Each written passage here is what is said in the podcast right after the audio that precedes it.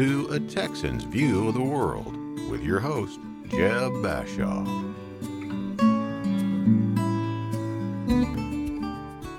Well, good afternoon and welcome to my podcast, A Texan's View of the World.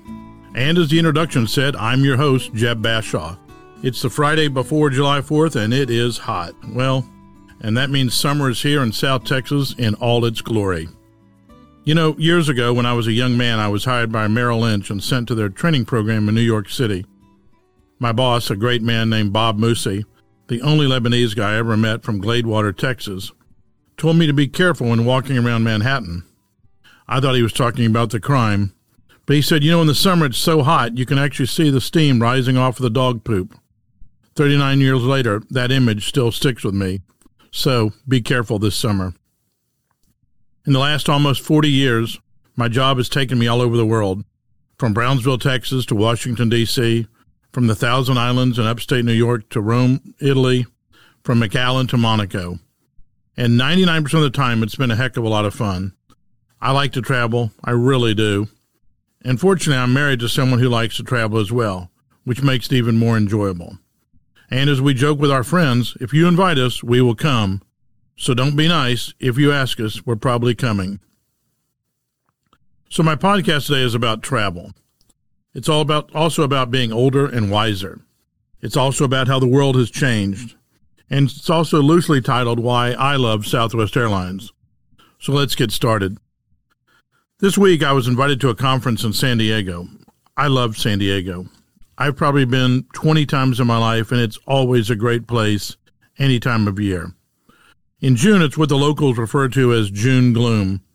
Apparently, it's the one month a year where the temperature varies for more than 3 degrees from its typical 70 to 73, and it varies from 55 degrees to 75 degrees during this famous June gloom. In June gloom, each morning it wakes up with a little bit of fog and overcast, but by 10 a.m. it's burned off to a beautiful day. And I love it. I love it for two reasons. One, when I left Texas to go to San Diego last week, it was 110 degrees here in the shade, and when I landed in San Diego, it was close to 63 degrees. Secondly, those quote gloomy mornings are a great time to sit on your hotel balcony with a cup of coffee and meditate and get ready for what will ultimately be a glorious day. So, yes, I love San Diego. So, in planning my trip, when I am going somewhere, I like to get going. After 40 years of travel, I can tell you the best flight of the day is always the first flight of the day. Everyone brings their A game bag handlers, pilots, flight attendants, the valet in the parking lot. People are ready to go to work. And frankly, as the day goes on, it goes downhill after that. So Laurel and I love to catch the early flights. Well, this time I had booked a 5:55 a.m. departure. Now, as I turn 60 this year, I won't say I'm slowing down, but I will say I prefer not to be so hurried, particularly in the mornings. So after discussions with Laurel, we decided to call an audible, and rather than going out at 5:55 a.m., we would go out the previous afternoon at a reasonable time, land and have a delightful dinner. While it added a small expense, it beat the quote excitement, dare I say, of a 4 a.m. wake-up call and a mad dash to the airport at 4:30. Everything went according to Hoyle, and it was a stress-free trip. The following day, two of my colleagues, one much younger and the other slightly younger, had decided to come to the same conference and to do a one day turnaround to San Diego. For those of you that saw the movie Blazing Saddles, I'm going to do my Gene Wilder headshake here, saying, Oh, dearie, dearie, I knew this was a bad idea. And one of the nicest things about being older and wiser is it's like being Kreskin. You can see things happen before it happens. Let me break down the scenario for you. One of my colleagues lives in Clear Lake, which, if you're not familiar with Houston, is about 15 minutes from our southern airport, Hobby Airport. The other lives on the west side of Houston, which is about 40 miles away from Hobby Airport.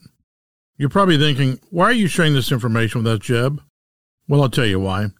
Because the colleague who lives in Clear Lake is about one and a half hours from our northern airport, and the one on the west side is about 50 minutes away. Why I'm sharing this intel is that these two, one a graduate of Princeton and one from the great school of Louisiana State, each chose to go to the farthest airport. In fact, the one in Clear Lake had to drive by the closer airport. So, travel rule number one don't drive by a perfectly good airport to get to an inferior airport. Why inferior, you ask? because in this instance, the farther airport is undergoing almost $2 billion in renovations, rendering the airport, parking, and ground transportation a virtual nightmare to get in and out of. Back to my story. Did I mention that I had gone out a day early and it was paid for by my host? Not sure why you would cram a trip in and then drive by a perfectly good airport, but that's where their trouble began.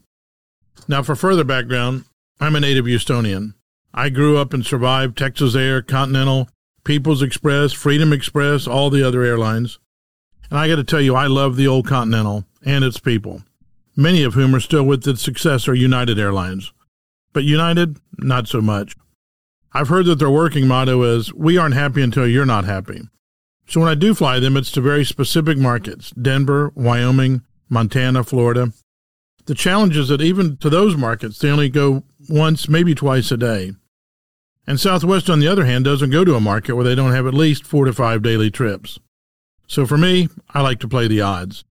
If I'm going to miss for any reason, my fault, their fault, I need a fallback plan. And to most markets, like San Diego, there isn't one for United. So the two clever lads I work with had their flight delayed, then delayed, then delayed, then delayed, then eventually it took off, causing them to miss almost half the conference. Upon waking up the next morning, they were informed that their return flight had been canceled entirely, and they would be placed on the same flight, albeit a day later. Now, I wish I had their freedom of schedule, but I don't. When I need to be somewhere, I need to be somewhere. And with the exception of flying private, Southwest has always been my best bet. Before I tell you all the things I like about Southwest Airlines, let me rebut some of the criticism I've heard.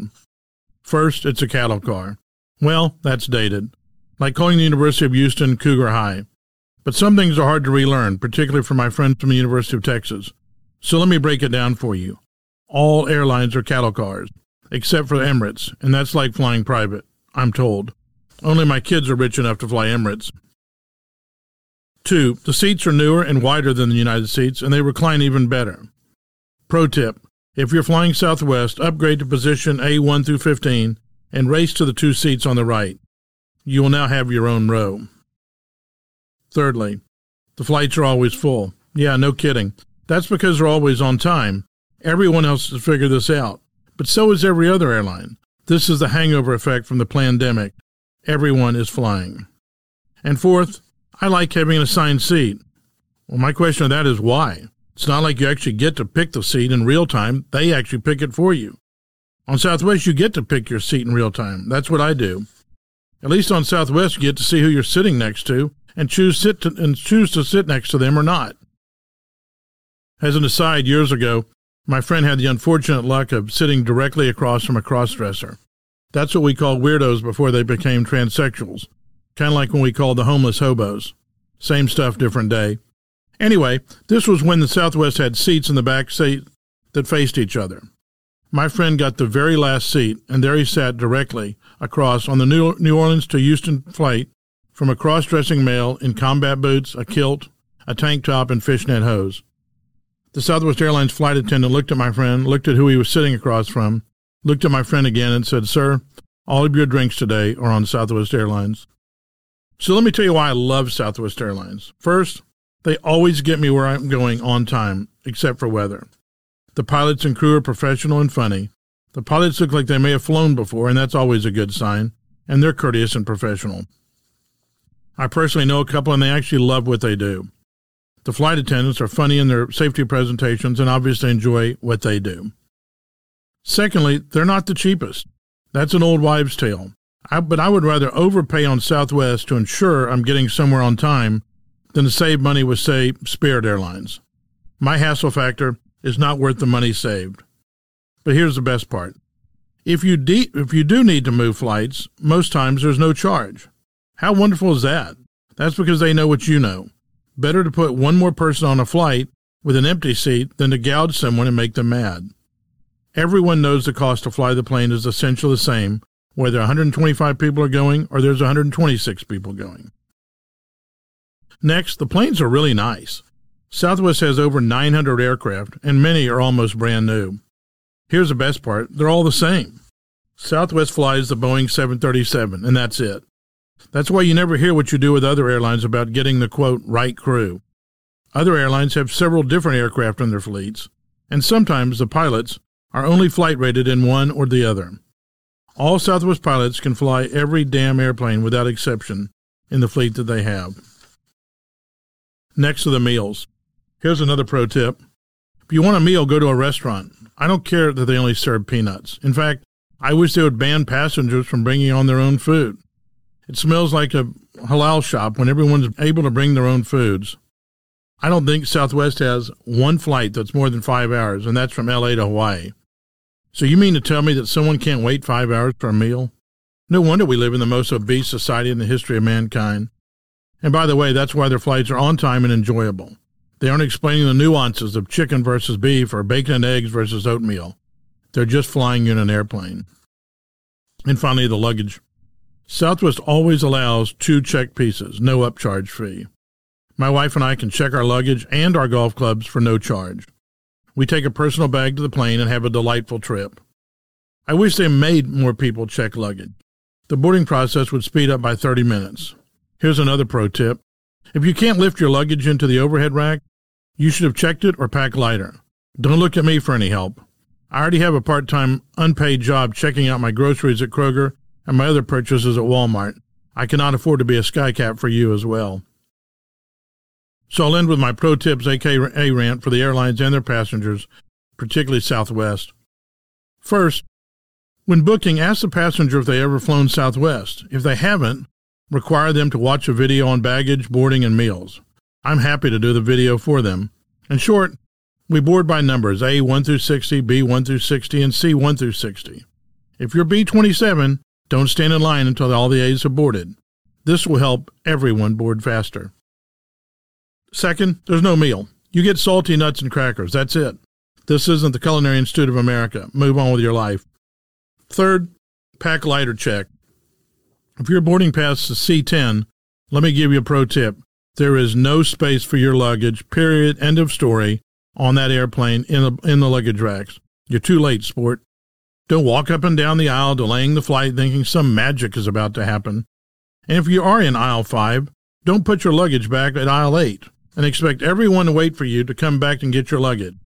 Sit the F down until everyone else is deplaned, jackass. Oh, I'm sorry. Anyway, and by the way, a carry on and a small item means shocker alert, a carry on and a small item. Unless you're on maneuvers with the military with orders to report to the battle lines in less than 24 hours, don't pack an eight foot duffel bag and a carry on mountain climbing backpack. And no dogs either, or cats, or pythons. Next tip airlines, particularly Southwest, should board from the back, period. Not sure how we can turn those gangplanks around at the airport, but there is a back back door in the airplane, so we ought to use it. This will speed up boarding by 30 minutes as folks race from the back to the front. And here's my tip to passengers get dressed like you're going to Catholic church, or Episcopalian church, even better. Nothing fancy like the Baptists or Episcopalians, just slacks and a golf shirt. Not like you've been dumpster diving at Buc-ee's. By the way, anything that says Buc-ee's on it, t shirt, muscle shirt, pajama pants are not allowed. Ditto Lululemon. You're not going to sleep or work out. You're boarding an airplane. Things that are not okay to wear. Anything which shows your toes. No flip flops, slides, those bullshit water shoes that dads wear. Put on sneakers or dress shoes. Or boots. Oh, and if you can't do that, wash your damn feet. It's gross. And no hoodies either. You look like the Unabomber. Dress nice. I want you to think about it this way. If the plane crashes and you die and your family has to come identify your body, do you want to be seen in an Izod and khakis or a Buc-ee's tank top or a shirt that says, I'm with stupid? Of course not. Think of your future grieving family when dressing for your airplane flight. Okay, here another lesson. I like Southwest Airlines. And until I win the lottery, I'm going to keep flying it. They're good, they are good stewards of the customer experience. And since Tom Bodett leaves the light on for you, you should know Southwest Airlines will get you there on time. And for that kid that called me a boomer last week for flying Southwest Airlines, I know where you live. Thanks for listening in. This is Jeb Bashaw reminding you that Yesterday is history, tomorrow is a mystery, and today is a gift from God, which is why we call it the present. Whether flying, driving, or sailing this summer, be kind to one another and stay out of homemade submarines.